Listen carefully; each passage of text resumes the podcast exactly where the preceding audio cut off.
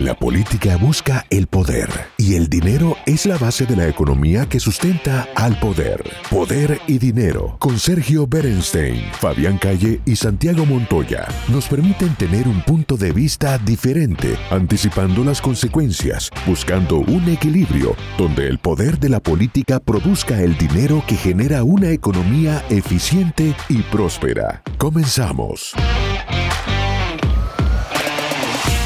Nuevamente aquí en Poder y Dinero por Americano y tenemos el placer de tener con nosotros a nuestro amigo, ustedes ya lo conocen, eh, Pedro von Heiken, que es un destacadísimo diplomático con una larga trayectoria en, la diplomacia argentina y un conocimiento muy exhaustivo de lo que pasa eh, fundamentalmente en Cuba, también obviamente en, el resto del continente. Un placer tenerte con nosotros, Pedro. Gracias por estar. Hola, Pedro.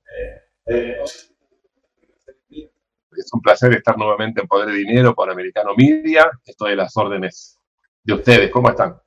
Pedro, esta semana nos sorprendimos mucho por este racionamiento ahora también de la energía en Cuba con manifestaciones esperables de la sociedad, fundamentalmente en Santiago de Cuba. ¿Qué, qué está pasando? Bueno, yo de 2006 al 2009 padecí, no era embajador, era el segundo, un funcionario más de la Embajada Argentina en La Habana, y padecí muchos cortes. No tenía lo que ellos llaman una planta, Perdón, una planta generadora y era bastante bravo. Ahora hay cada vez más, cada vez más cortes. Sin embargo, me enteré que hace poco tiempo llegó un tremendo buque tanque del camarada Putin con bastantes toneladas de, de combustible. No sé cómo se van a pagar, pero llegaron. ¿Hay también abastecimiento por parte de Venezuela? ¿Hay, una cooperación energética entre eh, La Habana eh, y Caracas? Tengo entendido que sí, pero no sé hasta qué punto. No es como antes. La prueba está que ahora hace falta eh, 70 mil toneladas de, Rusia, ¿no? Es decir, eh, no, no sé hasta qué punto. Incluso lo, tenía entendido que los venezolanos tenían problemas ellos mismos con su propio petróleo. Así que no sé hasta qué punto es alcanza lo de Caracas. Comentábamos recién, Pedro, eh, eh, que eh, se cumple el aniversario del fallecimiento de un líder de la sociedad civil cubana, ¿verdad? Así es, así es. El 22 de julio se cumplieron 10 años de un muy raro accidente automovilístico en Cuba, en el que murieron Osvaldo Payá y Harold Cepero del Movimiento Cristiano Liberación, que fue un movimiento realmente muy, muy importante. Es un accidente, entre comillas, que nunca fue aclarado bien por las autoridades. También viajaba un miembro del PP español, un político, Ángel Carromero, que estuvo detenido eh, cuatro años, y no sé bien por qué, porque fue una víctima también. Él escribió cuando salió de prisión el libro Muerte bajo sospecha, en el cual bueno, explica que fueron, digamos, eh, chocados de atrás, toda una serie de cosas que reconstruye un hecho que tiene muy poco que ver con un accidente. Pedro, me gustaría eh, preguntar algo aprovechando de su conocimiento sobre el tema de Cuba, eh, además de esto, escritor, Sergio, porque tiene, digamos, un libro que es parte de la tesis doctoral sobre Cuba, digamos, el, libro es un resumen de eso y me parece que vale la pena plantear este tema. Pedro, eh, cuando uno, digamos, ve en perspectiva el régimen de Cuba, y me refiero en particular al tema económico y político, eh, uno, se fija, digamos, que eh, China despegó cuando especialmente con, con, el actual presidente Xi y anteriormente empezó a hacer algunas reformas de tal manera de hacerle espacio a un modelo que ellos le llaman capitalismo de Estado. En el caso de Cuba, por supuesto que hay diferencias obvias, como que, este, eh, digamos, Cuba no tiene el acceso a los insumos, a materias primas, y la envergadura, digamos, por ahí es demasiado pequeña como para haber logrado hacerse camino como ocurrió con China, tampoco tiene el mercado de consumo. Sin embargo, me da la impresión que el modelo político chino se flexibilizó un poquito para cometer el sacrilegio, para ellos, de dejar entrar el capitalismo, ¿no es cierto? En algún punto, por ejemplo, empresas que son 90% propiedad del Estado y 10% de un privado, Eh, y mi, pregunta es, ¿por qué Cuba no logró nada, Pedro? Es, independientemente, ya sabemos el tema de escala, de mercado de consumo, hay, hay eh, ellos, digamos, han sido más rígidos ideológicamente eh, que, por ejemplo, otra cosa que ocurre en China es que tienen una enorme cantidad de líneas celulares y de smartphones también tienen, por supuesto, un patrullaje cibernético, digamos, y hay muchos sitios que están bloqueados, pero Cuba no tiene eso, digamos. Eh, ¿qué, usted piensa que hay algo, es más rígido ideológicamente el régimen cubano que el chino, por ejemplo? Bueno, en realidad eh, yo no toco el tema específico de la comparación con China, ni en mi tesis doctoral, ni en el libro, Testigo de una Revolución Traicionada, pero sí lo comparo, es uno de los capítulos en ambos escritos, con Vietnam. Es verdad, Vietnam tiene 90 millones de habitantes, Cuba tiene 8, Vietnam triplica el tamaño de Cuba. En un escala, es, elegí una escala menor, hay un análisis creo que bastante bien, que hasta hay, hay hasta, digamos, factores de comparación estructurales y después de cada, de cada país. Para mí, en resumen, puede ampliar mucho esto, pero en resumen, eh, Cuba no quiso, las autoridades actuales, después de nueve, seis décadas, no quisieron abandonar el poder. Fíjense ustedes que en China y en Vietnam, Vietnam, reitero, sí uso como ejemplo de comparación, desde fines de los 80, con el Doi Moi, es decir, la, la perestroika vietnamita, se fue cambiando, digamos, el líder del Partido Comunista el presidente fue cambiando. Y lo mismo en China. Sin embargo, en Cuba, por eso cuando se lo asemeja más a Corea del Norte, a un régimen marxista también dinástico, no es tanta exageración.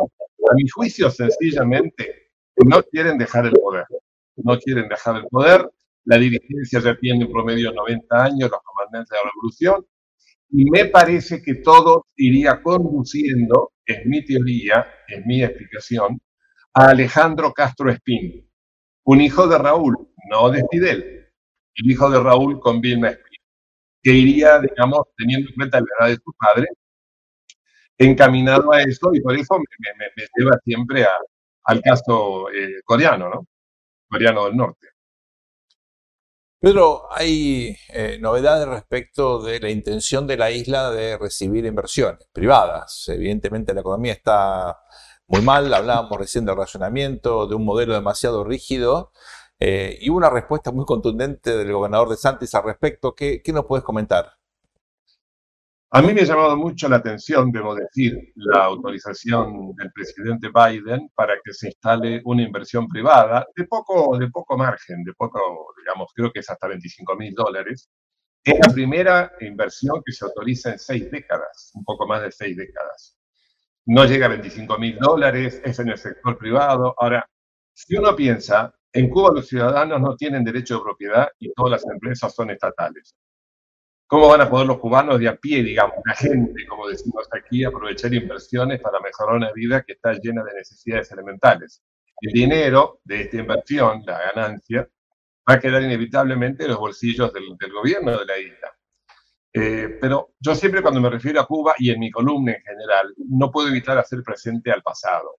Siempre se ha dicho que el embargo dispuesto por Kennedy en febrero de 62, que fue agravándose con el tiempo hasta que llegamos a la ley Torricelli, a la ley Helms-Burton de los años 90, era político. Pero no hay que olvidarse, y con un presidente eh, republicano, los republicanos no sé por qué, pero sus presidentes son más difíciles de engañar, eh, empieza a sancionar a Cuba antes del embargo de Kennedy, que ese sí podría ser más político, pero por, y esto siempre lo enfatizo, lo subrayo, eh, se sacaron, se expropiaron activos estadounidenses a partir del 59 con las dos reformas agrarias sin indemnización. Fíjense ustedes que también fueron, digamos, confiscados activos de Italia, de España, de, Gran Bretaña, pero siempre terminaron siendo eh, compensados. No pasó nunca eso con Estados Unidos. Y ahora de golpe, olvidando eso, se autoriza eh, esta, esta, que puede ser solamente eh, la punta del ovillo, ¿no? Esta nueva, este negocio. Se ve la influencia de ese pensamiento cubano, Sergio, en la región. En el caso de Venezuela, ya lo mencionó Pedro en alguna parte previa, digamos, está claro, digamos, la dependencia, pues está muy cerca además. Pero en el caso argentino también, porque hay algunos sectores del núcleo oficialista argentino que cuando se habla de inversiones extranjeras, y dicen, bueno, ¿y con qué régimen después pueden repatriar utilidades? Y se enojan. Entonces digo, no, ¿cómo repatriar utilidades? O sea, daría la impresión que quieren donaciones, no, no inversiones, ¿no? Pero eh, es una matriz de pensamiento muy parecida a la que acaba de describir Pedro, ¿no? Eh, llama la atención que estemos discutiendo estos temas, pero efectivamente eh, son creo que muy relevantes porque ponen de manifiesto las restricciones básicas que hay en la isla al manejo más minimalista de cualquier negocio, tomar decisiones de forma privada, de asumir el riesgo. es, creo yo, un tema muy polémico. Mucha gente sigue hablando de bloqueo, cuando en realidad lo que hay es un embargo. ¿eh? Y el primero que se perjudica con el embargo es el país que lo impone, porque justamente los propios capitalistas, las empresas de ese país no pueden, están prohibidos, tienen sanciones, invierten este, justamente en el país que recibe las sanciones. Por eso es tan importante y simbólico que haya una, una flexibilización tal vez fue una prueba, a ver cómo reaccionaba la comunidad, ¿no? Qué flagelo realmente para un pueblo tan querido como el cubano, tan querido en la región, que afortunadamente ha encontrado en la Florida eh, un, lugar, eh, un lugar para, para poder participar del gran sueño americano eh, con un gobierno que, hace todo lo posible para que la crisis macroeconómica y política que los Estados Unidos están atravesando no se sienta tanto. Tal cual. Pero te comprometo en un próximo programa para que nos cuentes la historia de Cuba, sobre todo eh, ese mito de que la educación es fruto de esta revolución, ¿eh? cuando hay muchos estudios que muestran lo contrario, que el sistema educativo cubano y el de salud también, eran mucho mejores que los del resto de los países del Caribe antes de la revolución castrista. Así es, los índices lo demuestran. Argentina, estaba a la altura de Argentina, Costa Rica, Chile, Uruguay, exacto. Así que eso te lo dejamos para el próximo programa. Te agradecemos muchísimo tu participación aquí con nosotros en Poder y Dinero por Americano. Muchas gracias, Pedro. es un placer para mí. Gracias. El análisis sobre el poder y dinero concluye por hoy. Seguimos con los cálculos y proyecciones para ofrecerles nuevas herramientas que les ayuden a tomar mejores decisiones. Hasta el próximo programa.